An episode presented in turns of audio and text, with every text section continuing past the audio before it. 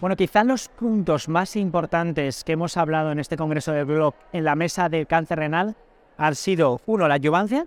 Está claro que hay un fármaco nuevo que es el pembrolizumab como una opción disponible para los pacientes que se han operado de cáncer renal, que es una nueva alternativa, que tenemos que seguir trabajando en hacer una mejor selección, pero está claro que este es el nuevo estándar of care para los pacientes de intermedio o alto riesgo o para los pacientes de alto riesgo. Sabemos que estos pacientes pueden beneficiarse de la estrategia del pembrolizumab adyuvante y que en todo caso hay que hacer una muy buena selección de qué pacientes.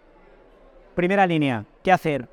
Doble inmunoterapia y eh, un antiangiogénico con inmunoterapia. Está claro que hay algunos factores muy claros, como es la diferenciación sarcomatoide. Esta diferenciación claramente orienta más o apunta más a utilizar ipinivo, pero en todo caso hay muchas dudas abiertas.